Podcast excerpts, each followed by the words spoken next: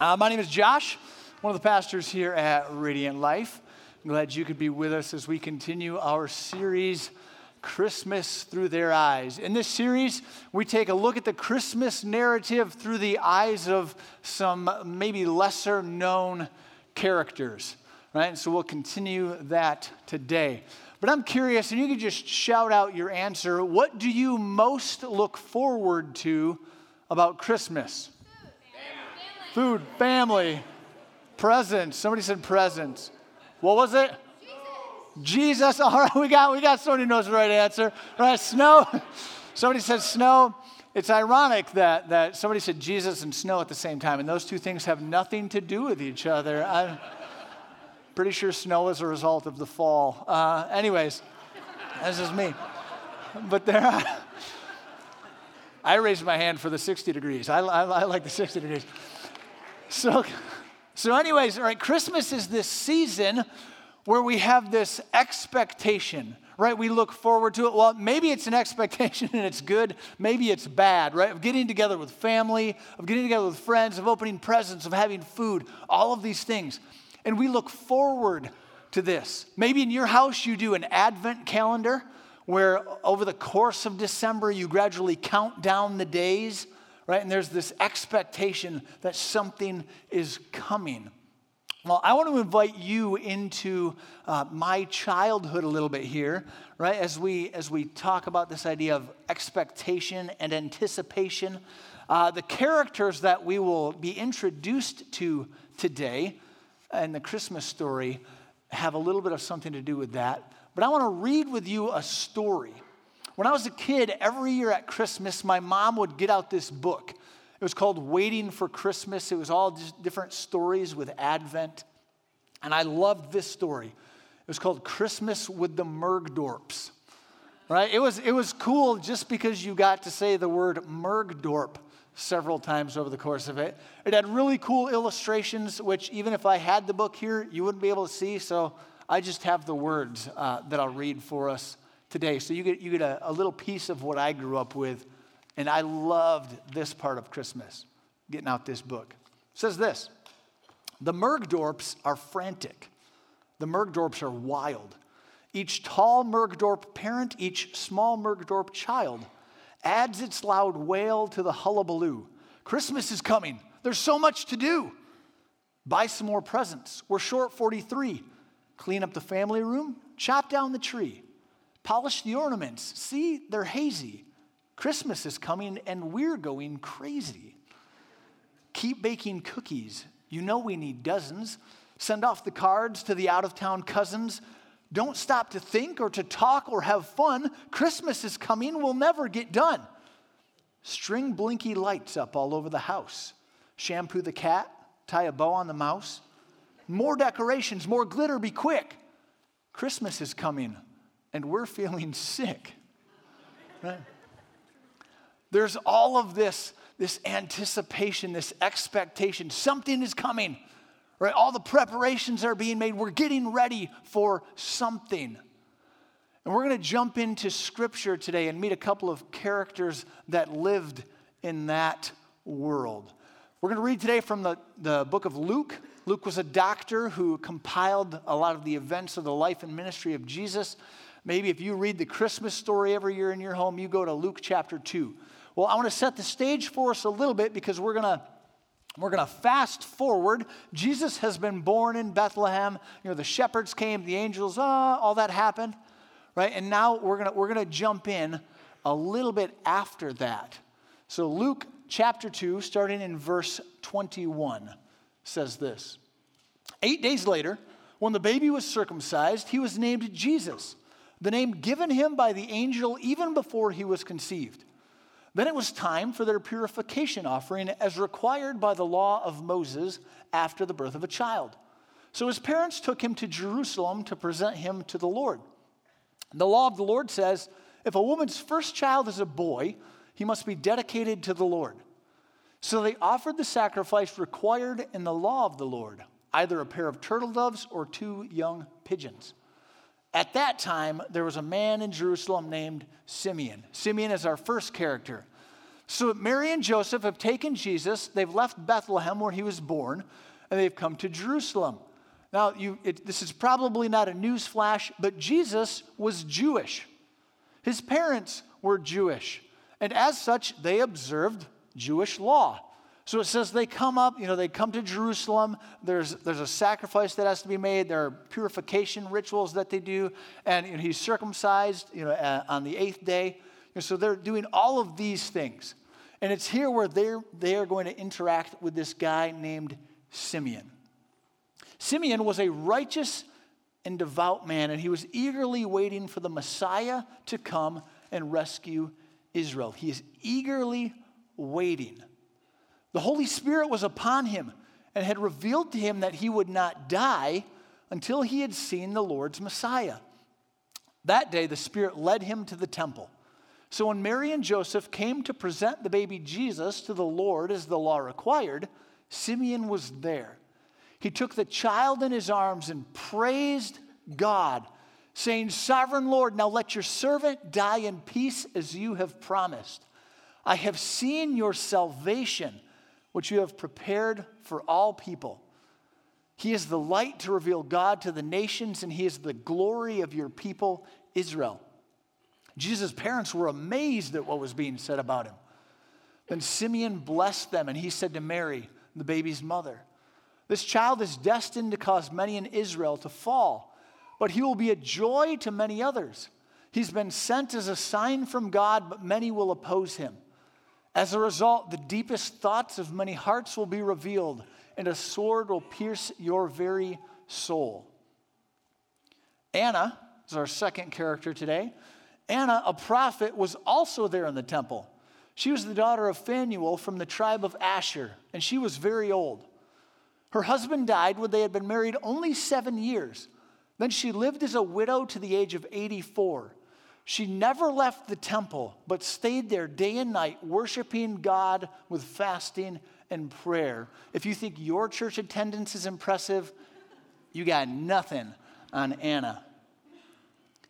She came along just as Simeon was talking with Mary and Joseph, and she began praising God. She talked about the child to everyone who had been waiting expectantly for God to rescue Jerusalem. So we see this interaction between Simeon, Mary and Joseph, and Jesus, and then Anna is there, and we see her reaction, right? And you, and, and you think, well, okay, what's, what's going on here? Well, the, the issue is, and why, why they respond the way they do is, Simeon and Anna lived with eager anticipation for what God was going to do. Right? Again, we, we look forward to things at Christmas. We get excited about certain things, and we have this anticipation, this expectation about what's going to happen. And Simeon and Anna had this anticipation. They eagerly waited and to understand that, I need you to jump in the DeLorean with me, and we're going to take a little bit of a, a tour through history. Because this isn't just something that they're like, oh, hey, this, we think this will be cool.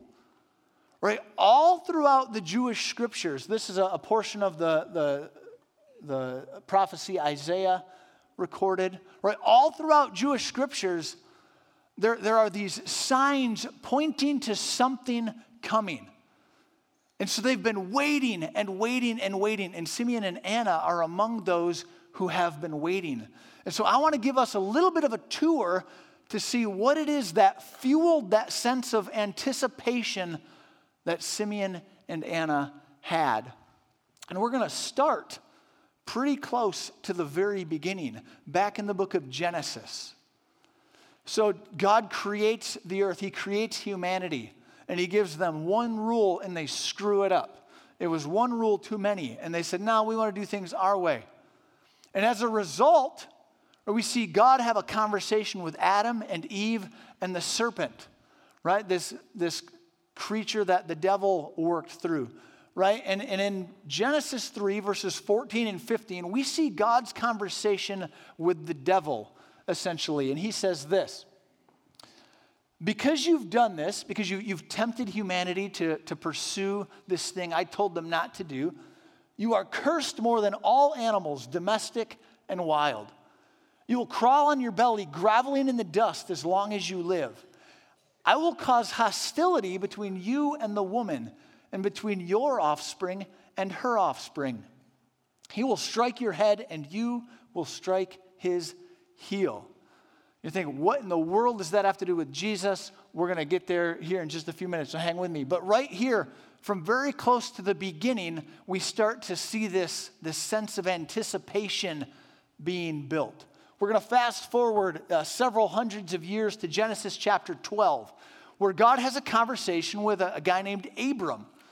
And, and we're going to look at a little bit of that conversation here.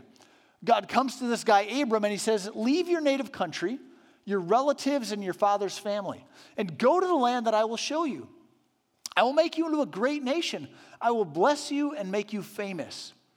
You will be a blessing to others. I will bless those who bless you and curse those who treat you with contempt. All the families on earth will be blessed through you.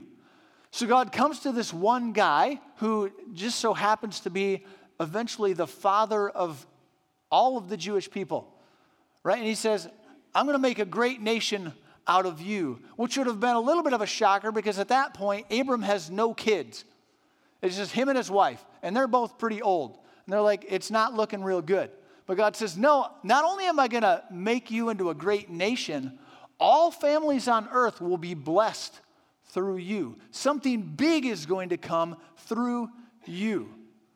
And this fuels that sense of anticipation we're going to jump ahead to somebody who was kind of a big deal in the, in the Jewish mindset, right? This guy named Moses. This is Michelangelo's depiction of Moses. And I don't know why Michelangelo thought that Moses had horns. Um, if you're an art student, do we have any art students in the room? Anybody?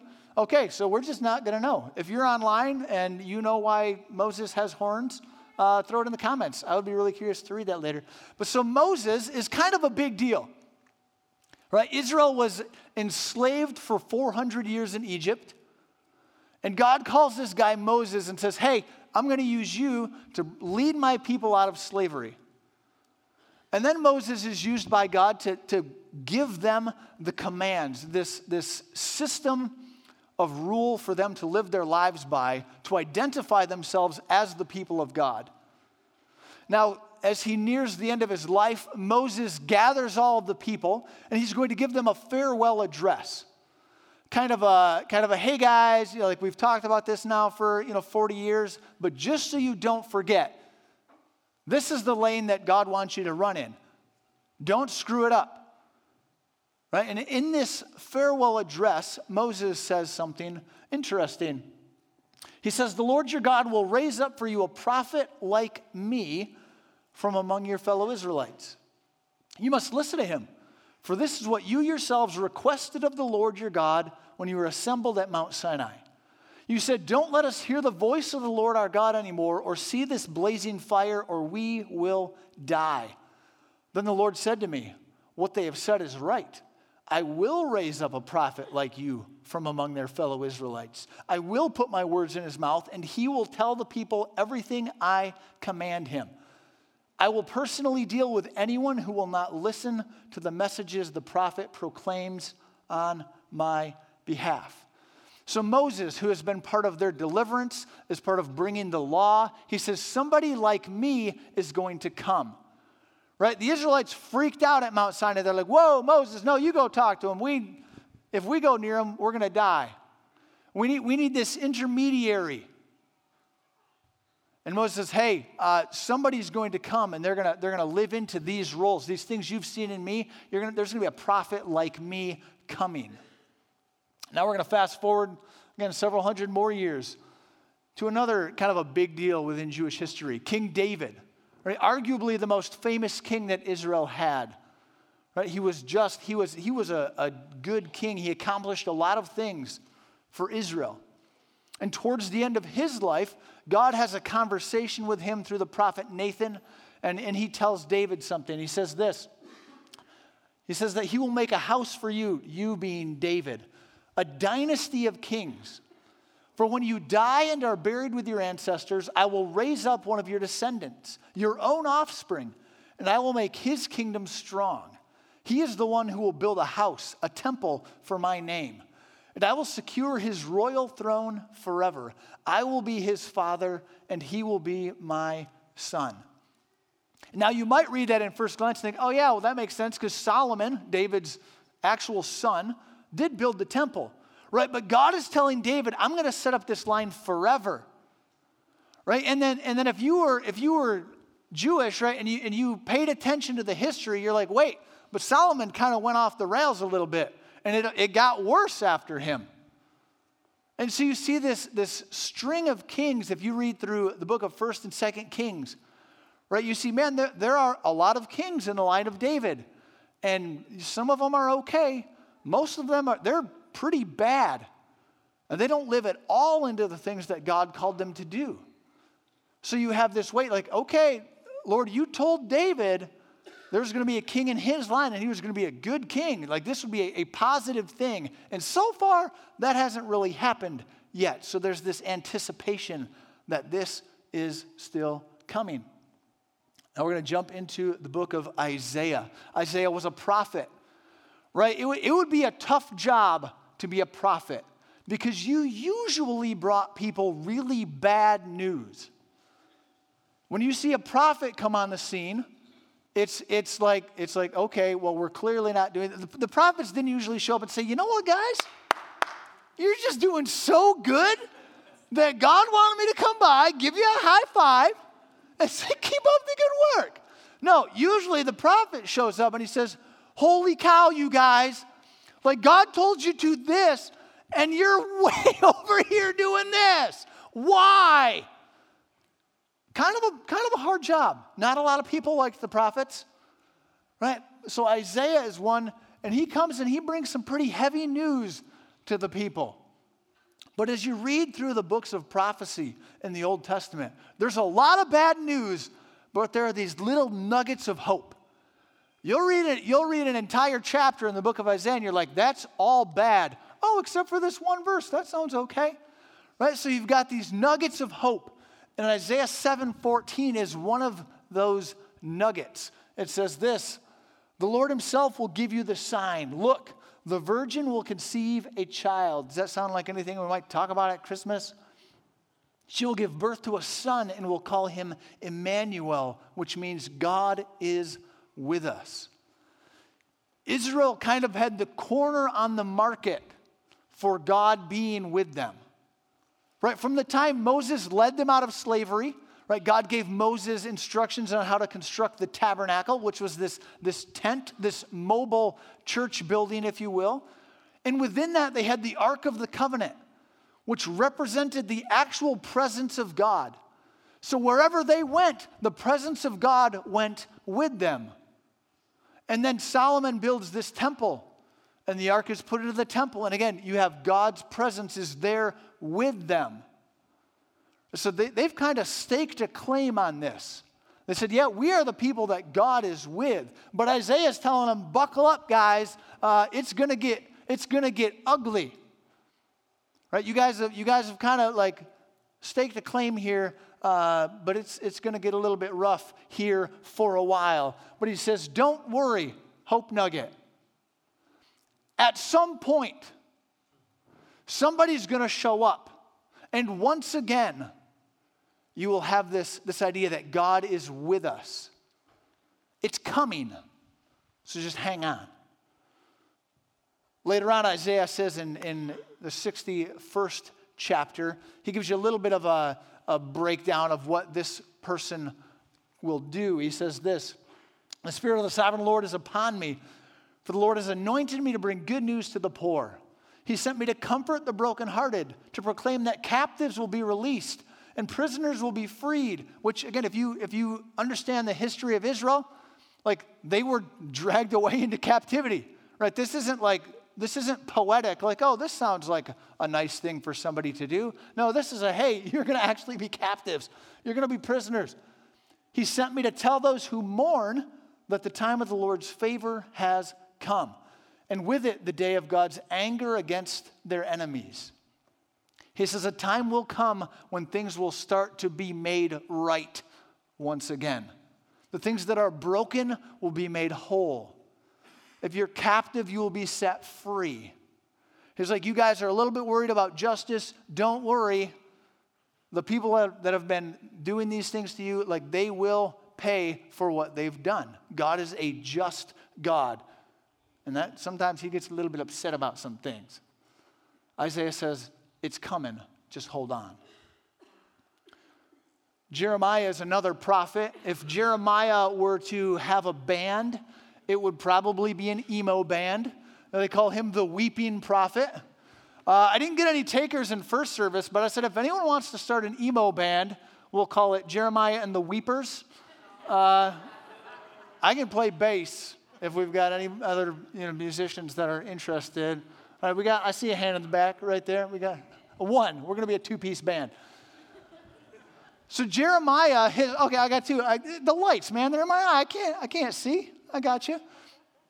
Jeremiah is a prophet who, who addressed multiple things, right? He, he was there and he talked about the captivity that was coming, right? Which a little side note, right? This is like one of my pet peeves. So just a little side rant here, right?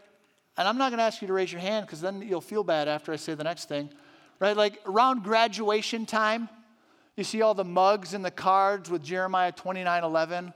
Like, I know the plans I have for you, says the Lord, plans to prosper, plan all this good stuff. We're like, yeah.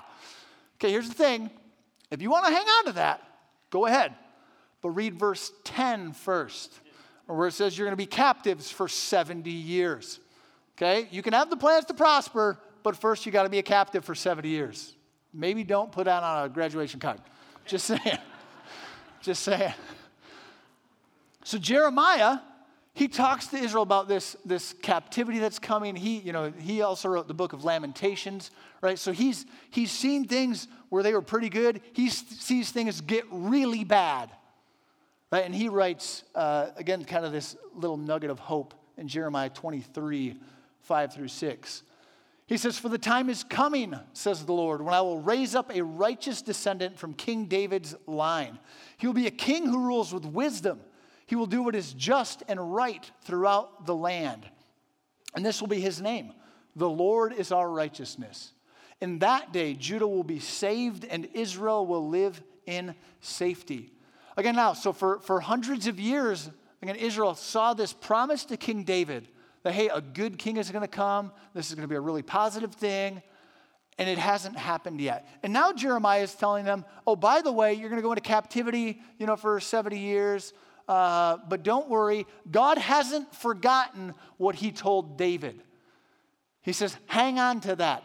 It's still coming. At some point in the future, this will still happen. Jeremiah also writes uh, this in Jeremiah 31, 33 through 34. But this is the new covenant, right? So, Israel, these are the people of the covenant.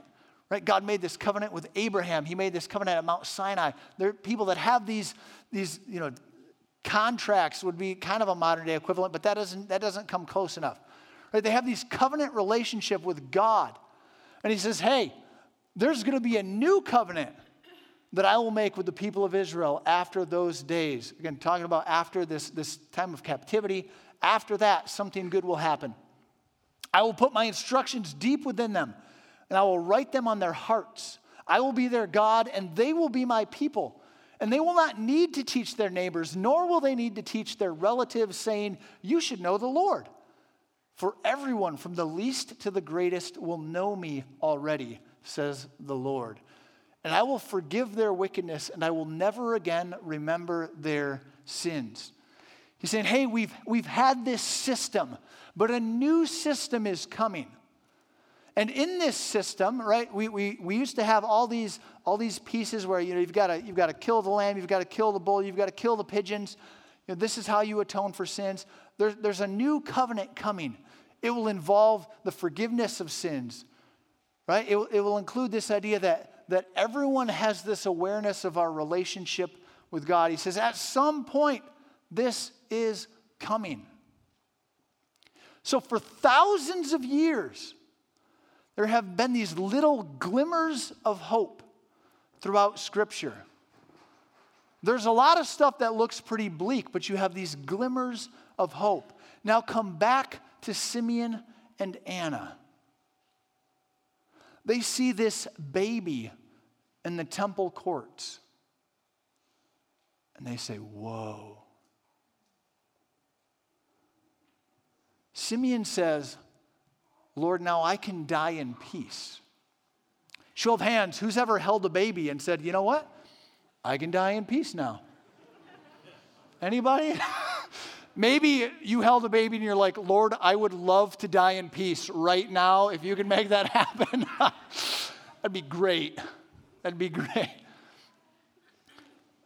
But here's the thing Simeon and Anna saw in Jesus the fulfillment of millennia worth of promises beginning. Christmas through their eyes isn't just this, oh, there's this cute little baby. Like, oh, this is cool. Christmas through their eyes was the realization of who Jesus was.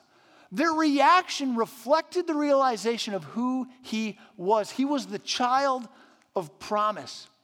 He was the one that God has been talking about for millennia.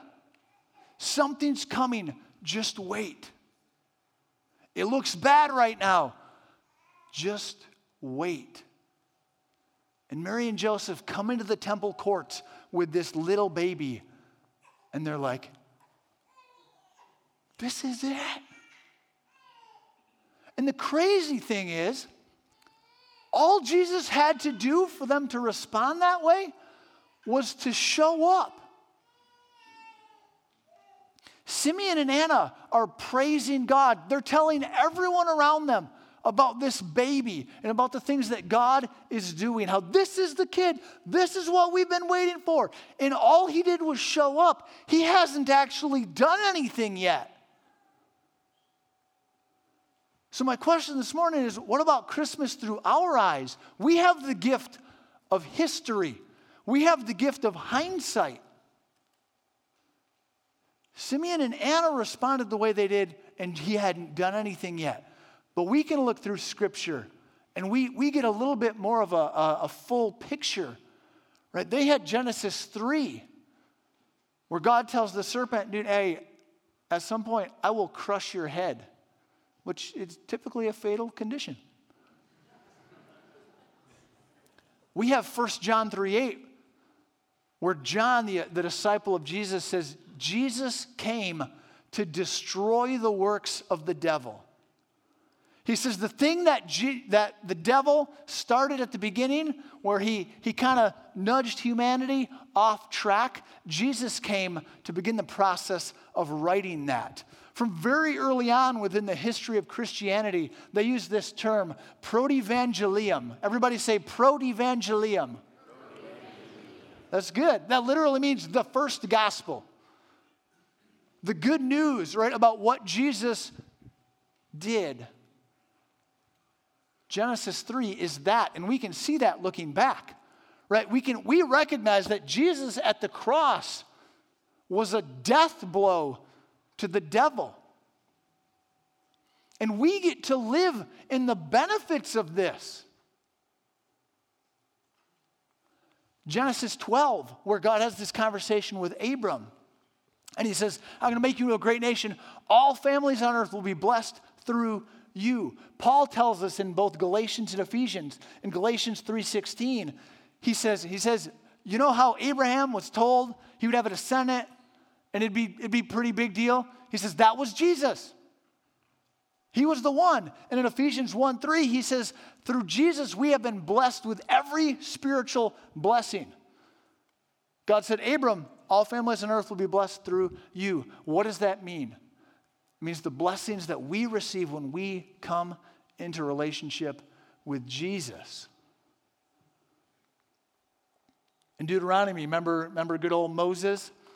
right? Well, fast forward to the book of Acts. And Peter and John, two of Jesus' disciples, are preaching to a crowd there. And they, they, they do like a short, systematic, you know, summary of, of the, the history of Israel. And they say, hey, look at this prophet, this prophet, this prophet, this prophet. All of them talked about this thing. Guess what? That was Jesus. And they actually, they, they highlight uh, what Moses said. They said, Remember Moses said this? Yep, That's Jesus.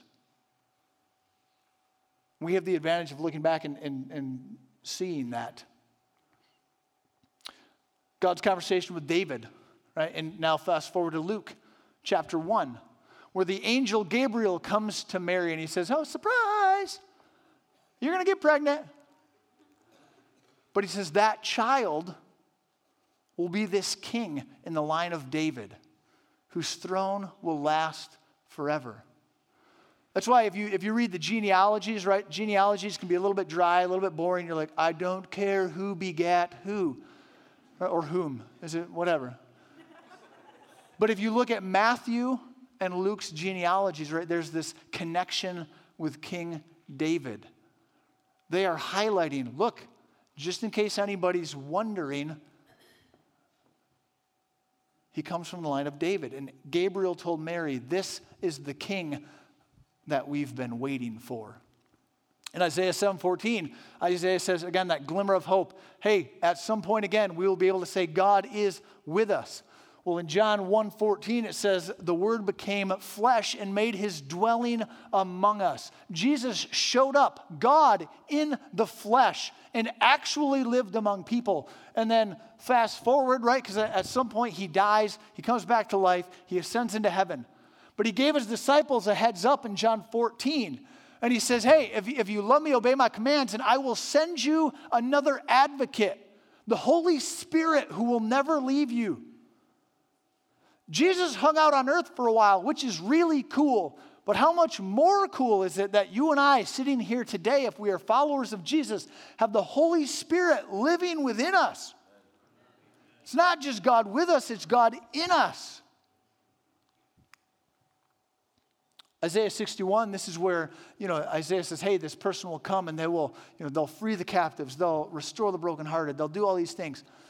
Well, in Luke 4, we see Jesus own this one himself. He stands up in the synagogue one day to teach, and they hand him the scroll of Isaiah. And he unrolls it and he reads the verses of, of Isaiah 61. And he says, Today, this prophecy has been fulfilled in your hearing. He says, You've been waiting for somebody to come and bring restoration. I'm here. Jeremiah 23, this is again another reference to, to David, which again we talked about Luke 1 already. And then in Jeremiah 31, if you look ahead in your Bible to the book of Hebrews, to Hebrews chapter 10, we see, we see the writer of Hebrews outlining this new covenant. And it's all centered around Jesus. And he actually, the writer of Hebrews, quotes this passage from Jeremiah. And he says, Yeah, you remember? You remember that emo band guy who talked about these things? This is what he was talking about. He was talking about Jesus. Christmas through the eyes of Simeon and Anna was the realization that millennia worth of promises were beginning to come to fulfillment. But you and I, 2,000 years later, can look back and we can see even more how God has fulfilled those things. I want to I wanna read the last paragraph from Christmas with the Mergdorps. Says this Hush, not a sound. All the Mergdorps are sleeping.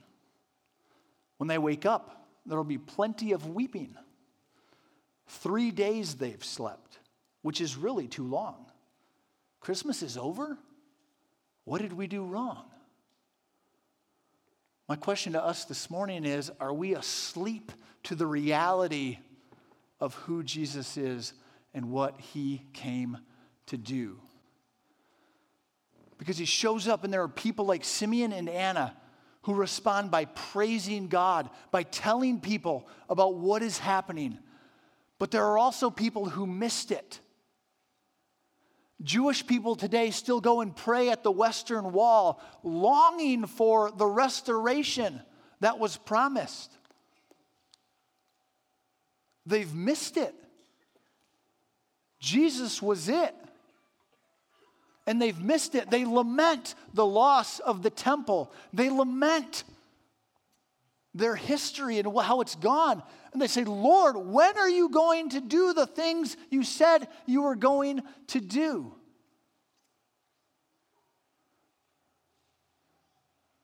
Maybe there are people in this room who are asleep to the reality of who Jesus is and what he came to do.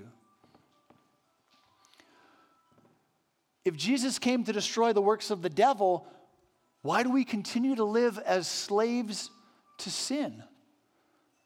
In the book of Romans, Paul says you've got two options. You can be a slave to sin, or you can be a slave to righteousness. But he says, man, why, why in the world would we live as slaves to sin? When we come to Christ, right? When we identify with Christ in his death and resurrection through baptism, he says sin doesn't have any more power over us. If that's what Jesus came to do, why do we continue to live in sin? Are we asleep to the reality of who Jesus is and what he came to do? If Jesus is the king, why do we continue to live as though we are in charge?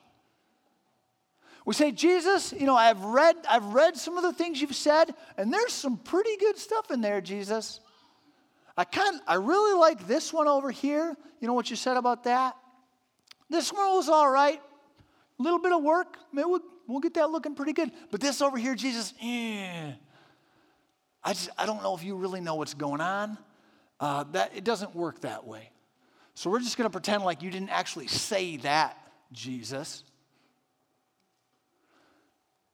If he's the king, why do we act as though we're in charge? Now, I know the idea of a king is a little bit foreign to us, right? We don't live under a monarchy. And uh, I didn't, you know, Miles didn't beat me up after the first service, so I must not have said anything. Did you, did you hear what I said first, sir? Was it offensive? Okay, because I don't. I'm wrong? Okay, so then, well, then I'm not going to say it. I was, I was sort of making fun of British people, and Paul Spencer, our video, and I'm sorry, like, don't take it personal, brother. I'm not going to say it then, because if I'm wrong, I said, right, but we don't understand a monarchy. I made fun of British people. I'm sorry. Uh, if you're British, I love you. You're cool. Uh, it's all good. But, anyways, we don't know what a monarchy's like. But guess what? Back here, right, a king, you were the king. Or like if you said, hey, do this, people would do it, or they might execute you. The king is this role of authority. Have we surrendered the authority in our lives to the kingship of Jesus? Are we asleep to the reality of who he is and what he came to do? If Jesus is a blessing for all nations and people, why do we stay safe in our holy huddles? Go back to Anna. So she talked about the child to who? Everyone who was waiting expectantly for God to rescue Jerusalem. Ladies and gentlemen, there are, there are men and women in your life who are waiting expectantly for God to do something in their life. And we are the vehicle through which God communicates the message of hope and reconciliation and restoration. But we say, eh, like that person doesn't look like me, they don't smell like me, they don't vote like me, they eat some weird foods. I'm gonna, I'm gonna hope somebody else goes and talks to that person. And we stay safe in our, our, our little holy huddles. Jesus came to bless everyone. And we are the vehicle through which he communicates that message. If Jesus came to restore, to bring wholeness and healing, why do we use our words and actions to hurt other people? Jesus says, I came to restore, but maybe some of us are much more proficient at destruction. He said, I came to bring healing, but some of us are much better at inflicting damage than we are healing. He says, I came to bring wholeness, to put the pieces back together into the way that God originally designed it to be. Some of us wade into the mix with a sledgehammer, seeing if we can smash things up just a little bit more. If Jesus came to bring healing, wholeness, restoration, why don't we? Are we asleep to the reality of who Jesus is and what he came to do? Because even 2,000 years later, Jesus is still fulfilling promises. We can see a lot. Again, we have that gift of hindsight. We can see a lot of the ways that Jesus embodied the prophecies that were made. But there is still this element of now but not yet. So there are things that we can look forward to. Jesus is still fulfilling his promises to bring restoration to the people in this room, to the people that you know, the people you work with, the people you live with, the people you see at the coffee shop. Jesus is still fulfilling those promises today. And what would it look like if we approach Christmas with that same level of excitement that we see in Simeon and Anna? That if we really, if we really grab hold of what Jesus has accomplished and what he's still accomplishing, what would it look like for us to live our lives in response to that? May we be people who are awake to what Jesus is doing in our life and in the lives of the people around us. At this time, I'm going to have the prayer team come down to the fronts.